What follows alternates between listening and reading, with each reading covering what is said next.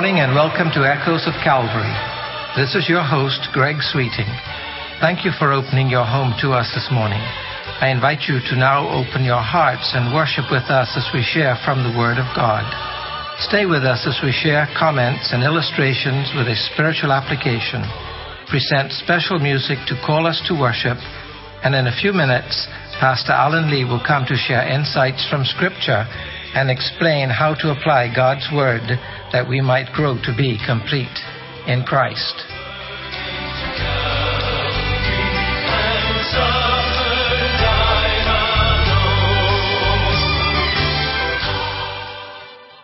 Something made me think about a strange experience that I had years ago in a church located in Wales. Strange how the mind and memory work sometimes. I don't even recall why the memory lodged in my subconscious only to surface again on this particular occasion. Something obviously triggered the memory. I had been traveling around Wales on the occasion that I described this morning, taking photographs of interesting subjects and places. Well, we came upon a large old church. Perhaps I should even say a cathedral. It was large and impressive with its towers and steeples and buttresses. There was no services being conducted at this particular time, but as is true of the, many of these churches in the UK, it was open for worshippers and those seeking a moment alone with God.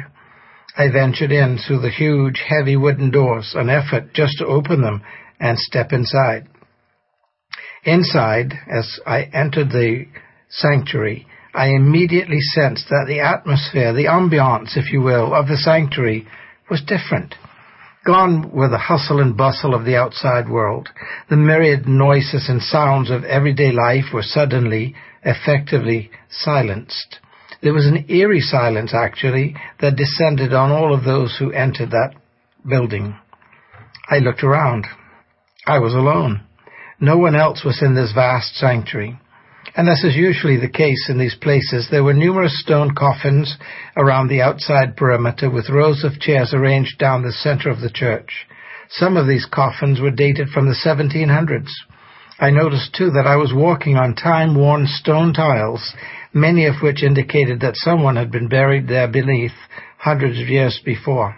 The place just reeked of history. But I couldn't get over the silence. Silence so thick that you could almost feel it. My ears were ringing in the silence. My wife joined me at this point. We both slipped over to the chairs and sat down. Because of the palpable silence, we unconsciously tiptoed over to those seats, afraid, I guess, to disturb the silence of the place. Sitting there, we looked around and admired the fantastic beauty of the church. Its engraved pulpit, tremendous buttresses and curved sculptured arches. Most incredibly, the paintings on the ceiling and the art arranged all over the walls. I suppose that all was visible there that day was a testimony really to the God who was the center of worship in the building. Everything was geared to focus a person to consider life, not just life, but a life lived in a world designed by, ordered, and overseen by the God of creation. I was awed to think of the innumerable people who would have sat or stood in this very place over the hundreds of years that this building had stood there, with the singular purpose of worshipping God. How many prayers would have ascended to heaven from this building, through wars and periods of peace, invasions and victories, ordinary days and recessions, days of plenty, days of need. And now I sat there, sharing the same space, worshipping the same God, the God who is the same in those yesterdays of the past, and He is the same today with us in the present, and will be the same into the future. My reverie was startled. Something had changed, and I'll explain after our first song call.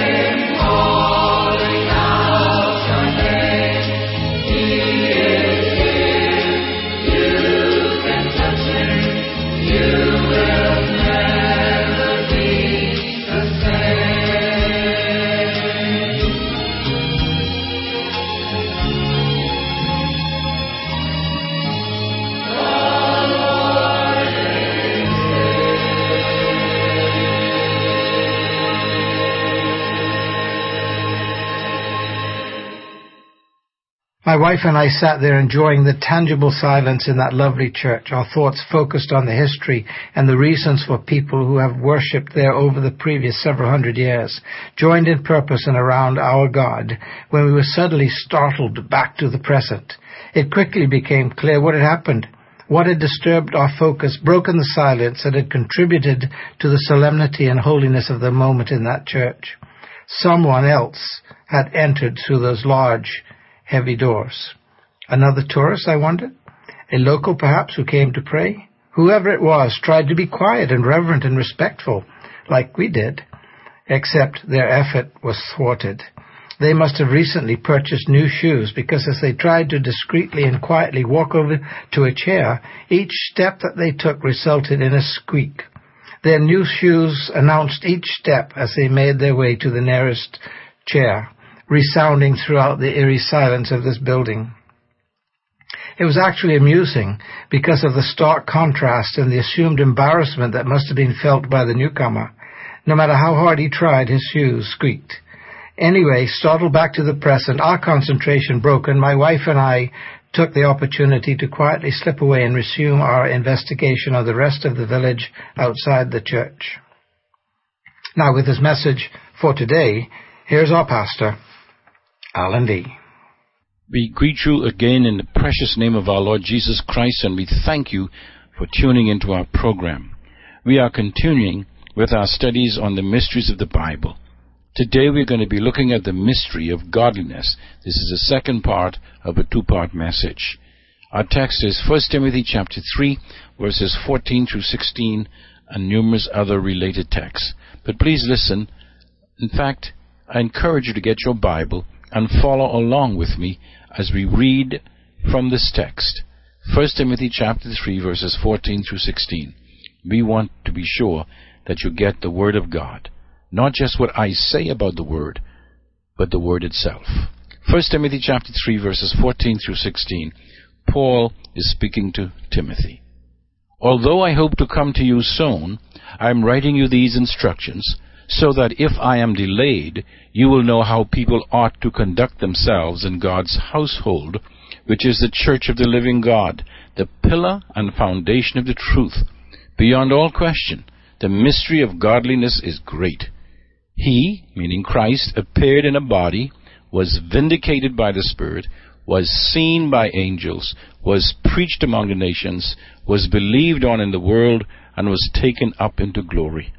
Now, as we mentioned last time, we're demonstrating from this passage of Scripture that the mystery of godliness is Christ working through His church today to continue His ministry on earth. You see, it is important for us to realize that although Jesus is absent from the earth personally, He is here nonetheless in the person of the church of Jesus Christ.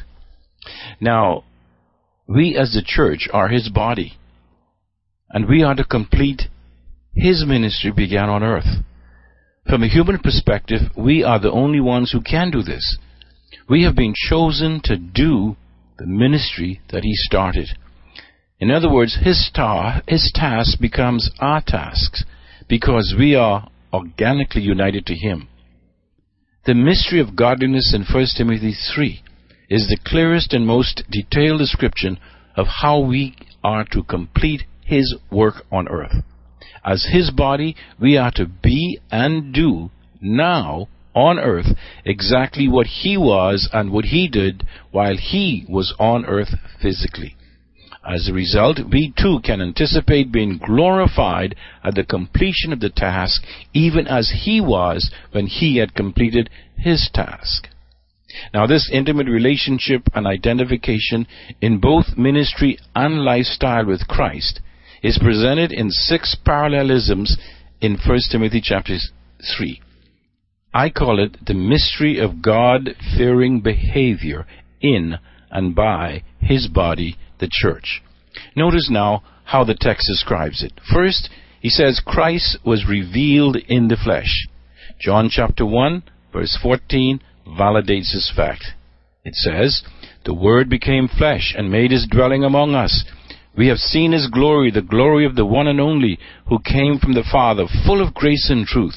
No one has ever seen God, but God, the one and only, who is at the Father's side, has made him known. Jesus loved the sinner, and he identified with them when he was on earth. He himself said that he came to seek and to save that which was lost. So should we. We are his body. He now reveals himself through us to those on this earth, especially those who do not know him. Ephesians 1 verse 22. God placed all things under his feet and appointed him to be head over everything for the church. He is our head who directs us in completing his ministry on earth. Colossians 1 verse 24 says, Now I rejoice in what was suffered for you, and I fill up in my flesh what is still lacking in regard to Christ's afflictions for the sake of his body, which is the church. I have become its servant, says the Apostle Paul, by the commission God gave me to present to you the Word of God in its fullness, the mystery that has been kept hidden for ages and generations, but is now disclosed to the saints. To them God has chosen to make known among the Gentiles the glorious riches of this mystery, which is Christ in you, the hope of glory. What a tremendous truth that is. And so, He was revealed in the flesh, when he was on earth, so we too must reveal through our flesh living out. In other words, living out in the flesh what Christ is like today. But secondly, he was vindicated in the spirit. Matthew chapter 12 verse 28 affirms this. It says, But if I drive out demons, this is Jesus Christ speaking to the Jews, if I drive out demons by the Spirit of God, then the kingdom of God has come upon you. He was vindicated in the Spirit by his miracles, which Jesus Christ did in the power of the Holy Spirit.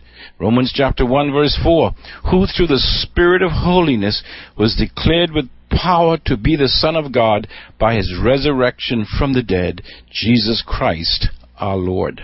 Listen now to John chapter 16, a powerful passage. But I tell you the truth. It is for your good that I am going away. Unless I go away, the counselor will not come to you. But if I go, I will send him to you.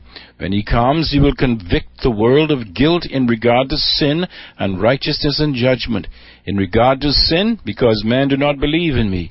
In regard to righteousness, because I am going to the Father, you can see me no longer. And in regard to judgment, because the prince of this world now stands condemned. Today, the Holy Spirit is vindicating the resurrected Christ in and through the behavior and character of the church. What, may I ask you, who, as you listen to me today, what in your activities as a local church, in your attitude and in your behavior, can only be explained by the power and presence of the Holy Spirit? That's how Christ is manifested in our flesh today through His church. But thirdly, he was beheld by angels. 1 Peter 1.12 uh, affirms this truth. It says, It was revealed to them, that's the prophets of the Old Testament, that they were not serving themselves, but you, when they spoke of the things that have now been told you by those who have preached the gospel to you by the Holy Spirit sent from heaven. Even angels long to look into these things. He was beheld by angels. Now, angels are beholding him through the church on earth. Remember, angels beheld him at his birth, his temptation, his arrest, his death, and his resurrection. Throughout his earthly life and ministry, Jesus was the center of angelic interest, attention, curiosity, and ministry. Now, they are beholding him through the church. Listen to Paul in Ephesians 3 verse 10. His intent, that's God, was that now through the church, the manifold wisdom of God should be made known to the rulers and authorities in heavenly realms. He is now being beheld, as it were, by angels through the church. And then it says he was proclaimed among the nations. This is explained very clearly for us in Ephesians chapter 2, where it talks about Jesus Christ as he, uh, he, as he uh, broke down the wall of partition between Jew and Gentile by abolishing in his flesh the law with its commandments and regulations.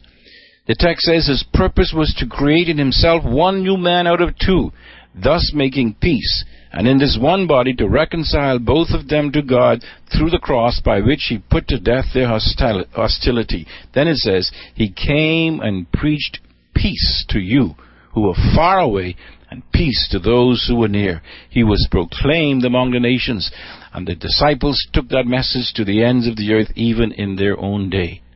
And that preaching or proclamation is now to be carried on by the church as we complete the unfinished task of Jesus Christ. But the scripture says he was believed on in the world. What beautiful words these are. He was believed on in the world. He was the sole object of saving faith while on earth. He still is today. There's no other name under heaven given among men whereby we must be saved other than the name of Jesus Christ. Our job as believers is to lift him up in the world he will draw all men unto himself. That's his job. That's his responsibility.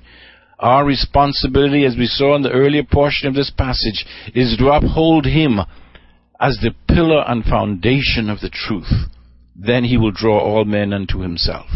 And then it says he was taken up in glory. Now this refers to his ascension, it marks the end of his ministry on earth. And when we took over from him because he had left. We took up the baton, as it were, to continue on the work that he began. That's when he started to work through us as his church. Now, when we complete our task, we too can anticipate being received up into glory. Listen to Colossians chapter 3 verse 4. When Christ, who is our life appears, then you also will appear with him in glory. What a magnificent promise. Then in Revelation 12:5, she gave birth to a son, a male child, who will rule all the nations with an iron scepter, and her child was snatched up to God and to his throne. So we have the same truth here. He was taken up into glory. Now, if the local church orders herself according to the Word of God as to doctrine, attitude, behavior, and ministry with Christ as a pattern and head, these things will happen. First, Christ's life will be manifested. Colossians 1:27. God's power will be manifested. Ephesians 3:20. God's grace will be demonstrated. Ephesians 2:7. God's truth will be upheld. 1 Timothy 3:15 God's wisdom will be manifested Ephesians 3:10 God's love will be shown John 17:23 God's glory will be manifested Ephesians 3:21 All these things will happen as the mystery of godliness is worked out in and through the church. Now why is this mystery great? John tells us. I tell you the truth. Anyone who has faith in me will do what I have been doing he will do even greater things than these, because I am going to the Father. What a wonderful truth this is. As Jesus Christ reincarnates himself in and through believers in Christ, his body, the church, we will be able to do greater things than he did himself while he was on earth. Because he will be, as it were, duplicated to the millions of people who place faith in Him as Lord and as Savior. The mystery of godliness, Jesus Christ, working in and through us, His will, His purpose on this earth. And we will show the world that God the Father sent Him, and now He is sending us to show the world that God loves them and send Jesus Christ to be their Savior. My friend, let me ask you if you're listening. Are you representing Jesus Christ in your life? Are you growing to be more like Him as an individual? And are you a part of a local church that is manifesting Christ likeness in all that they do, in all that you say? Are you upholding the truth for the glory of God? When you do that, you will be demonstrating what the mystery of godliness is in the world today. As always, this is Pastor Lee saying Selah. Think and act on these things.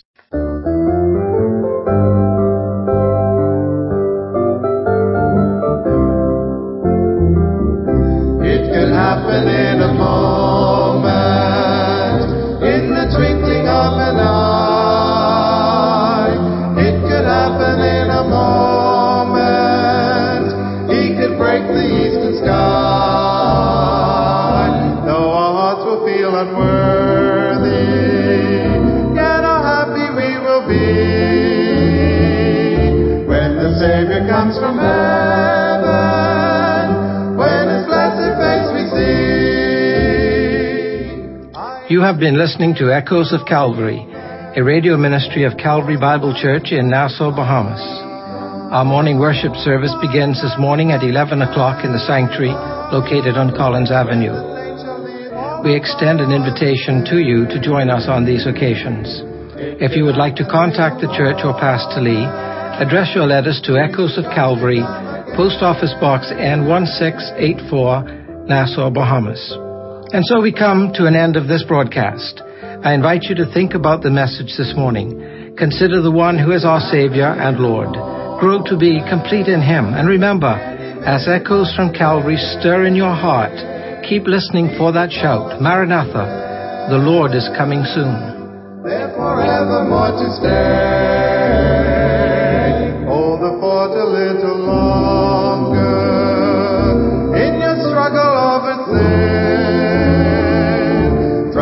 Great command is promised.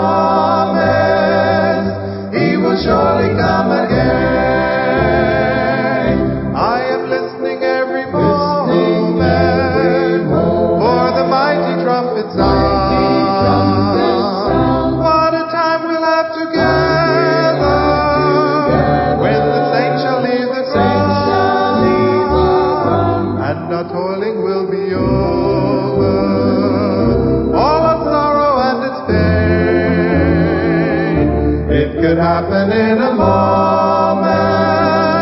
Jesus Christ could come again.